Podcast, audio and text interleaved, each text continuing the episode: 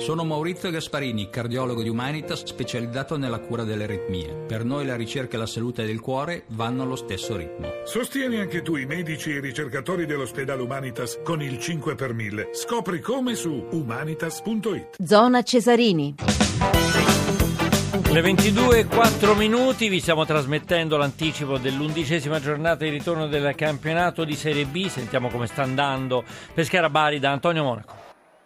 Benissimo, grazie, grazie Antonio Monaco. Ve l'avevo detto, Roger Federer ha travolto 6-4-6-0 Berdic, è il terzo semifinalista eh, del, di questo Master 1000 a Indian Wells, campi in cemento in California il campione svizzero ex numero uno del mondo, ha vinto già 84 tornei, oltre 17 slam. Nel prossimo turno Federer attende il vincente dell'ultimo quarto di finale tra Rafa Nadal e Milos Raonic. Dovesse passare Nadal eh, avremmo eh, Marray e Djokovic nella parte alta del tabellone, o bassa eh, comunque, e Federer eh, contro Nadal nell'altra, ma Nadal dovrà sudarsela per battere Raonic. Intanto Nadal eh, sta crescendo crescendo, sta crescendo perché tra, tra, breve ci sarà la stagione della Terra Rossa e lui punta alla, decimo, uh, alla decima vittoria sui campi del Roland Garros.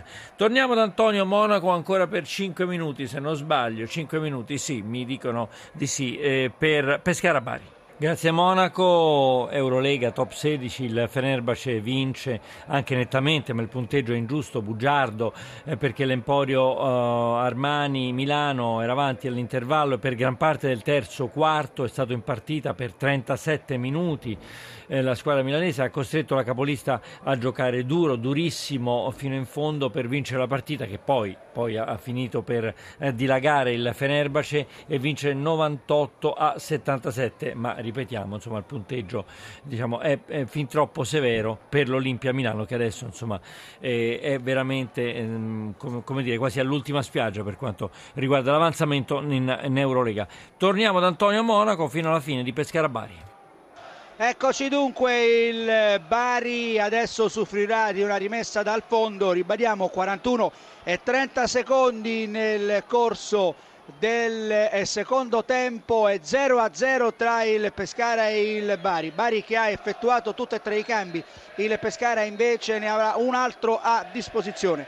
E le squadre nel tratto non collegato hanno provato qualcosa in avanti soprattutto il Pescara ma eh, Bjarnason tra l'altro ha commesso anche un fallo ed è stato ammonito dall'arbitro che è il signor Fabri di eh, Ravenna che ha diretto una buona gara anche se eh, c'è stato un episodio, c'è cioè un episodio che sicuramente è da rivedere, un atterramento di Melchiorri in area, il Pescara ha chiesto la concessione del tiro dagli 11 metri, onestamente dobbiamo dire che eh, ci è sembrato appunto calcio di eh, rigore, però naturalmente potremmo anche essere smentiti. La sensazione iniziale è che appunto il difensore ha toccato il piede di Melchiorri che poi è caduto a terra, ha chiesto all'arbitro il rigore che però ben posizionato, ha detto che eh, si poteva naturalmente continuare. 42-30 nel corso del eh, secondo tempo prova il Pescara sulla linea della tre quarti appoggiato il pallone adesso a destra per Pucino chiesto ed ottenuto lo scambio con Caprari? Ancora eh, sulla linea della tre quarti il Pescara. Attenzione Bjarnason in aria. Attenzione Bjarnason solo davanti al portiere. Guarna prova il destro. Era un po' defilato però eh, sulla destra eh, Bjarnason ha provato il diagonale e il portiere Guarna ha mandato il pallone in angolo. Già battuto in questo momento entra ancora all'interno dell'area di rigore.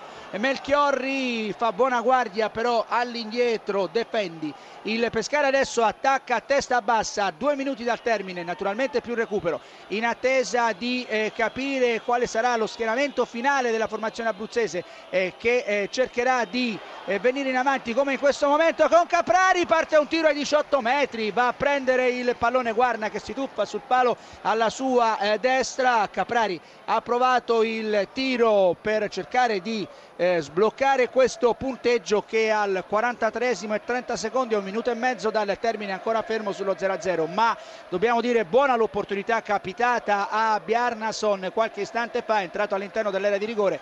Forse è un po' troppo decentrato sul secondo palo. Dunque per farvi capire almeno 5-6 metri rispetto, spostato sulla destra rispetto alla battuta del calcio di rigore Bjarnason ha provato il tiro non è riuscito al giocatore il diagonale andato sul primo palo. A quel punto è stato bravo Guarda Varna a toccare il pallone a mandarlo in calcio d'angolo.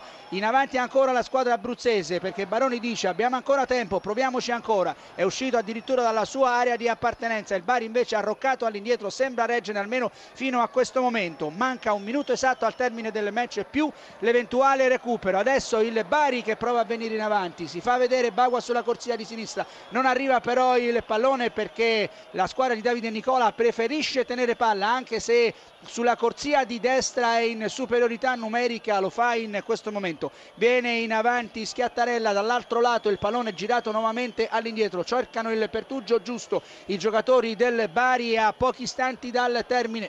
Si schiera all'indietro ancora il Pescara, difesa a 4, attenzione però non si può perdere palla come Rossi in questo momento che sulla correre eh, se non andiamo errati di Galano manda il pallone in fallo laterale proprio all'altezza del limite dell'area di rigore.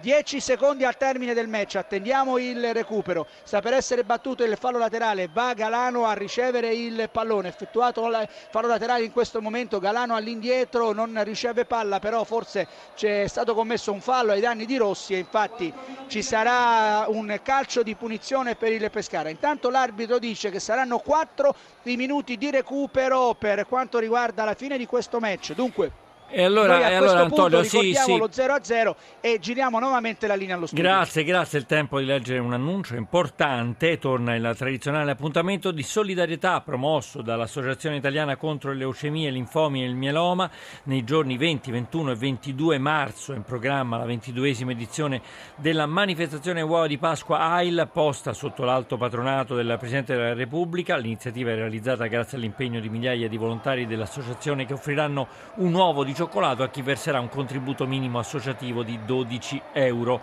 Le uova di Pasqua dell'AIL sono tutte caratterizzate dal logo dell'associazione. Bene, adesso torniamo per il finale da Antonio Monaco Pescara Bari. Grazie, grazie Monaco. Dunque 0-0 tra Pescara e Bari. La classifica ve l'ha già detto Antonio Monaco. Il Pescara sale a 47 punti raggiungendo il Livorno. Il Bari si porta a 41 punti.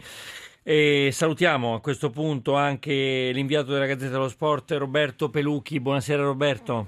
Buonasera Maurizio.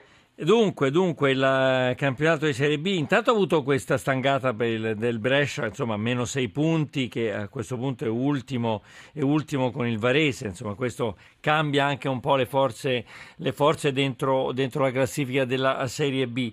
E questo pareggio eh, dice che comunque il Pescara è sempre aggrappato per un, un eventuale eh, diciamo playoff. Ma andiamo anche a vedere le partite di domani importanti per eh, questa uh, undicesima giornata di ritorno del campionato di Serie B. Io partirei per esempio da Avellino Perugia, un Avellino che insomma mi sembra lanciato verso, verso i playoff, verso la Serie A.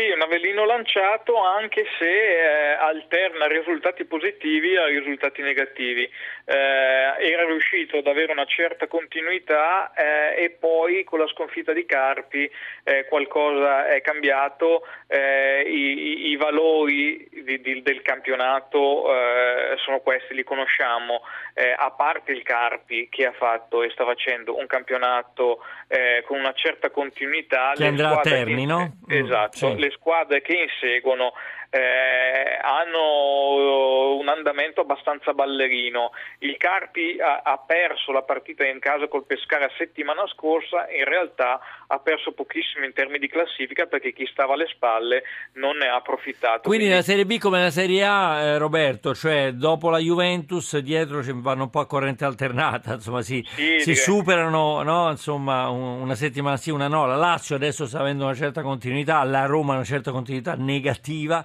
però insomma voglio dire il secondo posto è tutta da giocare e forse così avviene anche il campionato cadetto.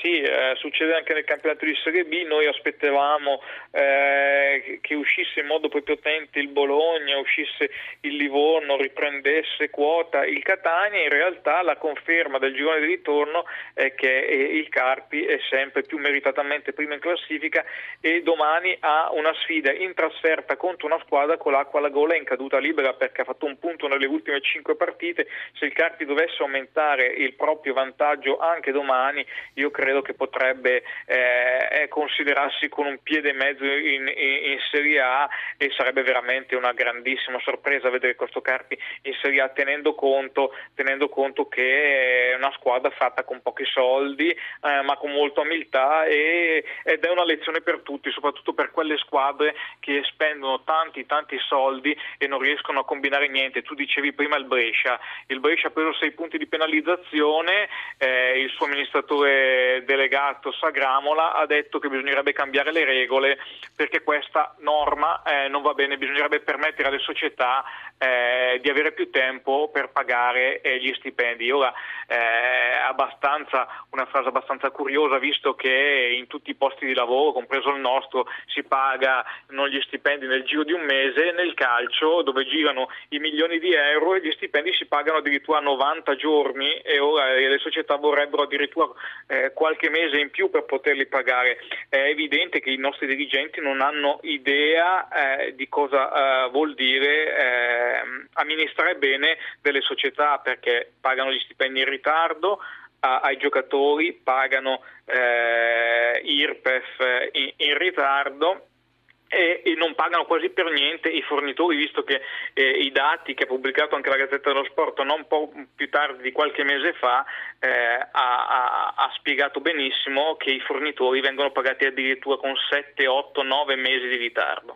E questo Roberto Pelucchi sta accadendo, sta accadendo anche nelle altre parti del mondo, eh? soprattutto in Sud America anche. Insomma, il calcio ha dei problemi economici, mi pare, in gran parte del mondo. Sì, ha problemi economici perché ovviamente eh, il mondo ha problemi economici, cioè non ci neghiamo che anche in Italia la crisi ha molto colpito un po' tutti, però bisogna anche eh, cercare di, di, di, lavorare in un certo modo. Il Carpi eh, paga il suo giocatore più rappresentativo che è in Bakogu 100.000 euro netti eh, al, al, all'anno e con una squadra fatta spendendo pochissimi soldi è prima in classifica. È riuscito insomma a fare la quadratura del cerchio. Roberto, ti devo salutare, dobbiamo salutare Roberto Pelucchi, inviato della Gazzetta dello Sport perché incombe il GR1. Buonasera, buonasera a te e grazie per essere stato con noi. Dopo, dopo il GR1 torneremo a Giorgio Cesarini, la maratona di Roma.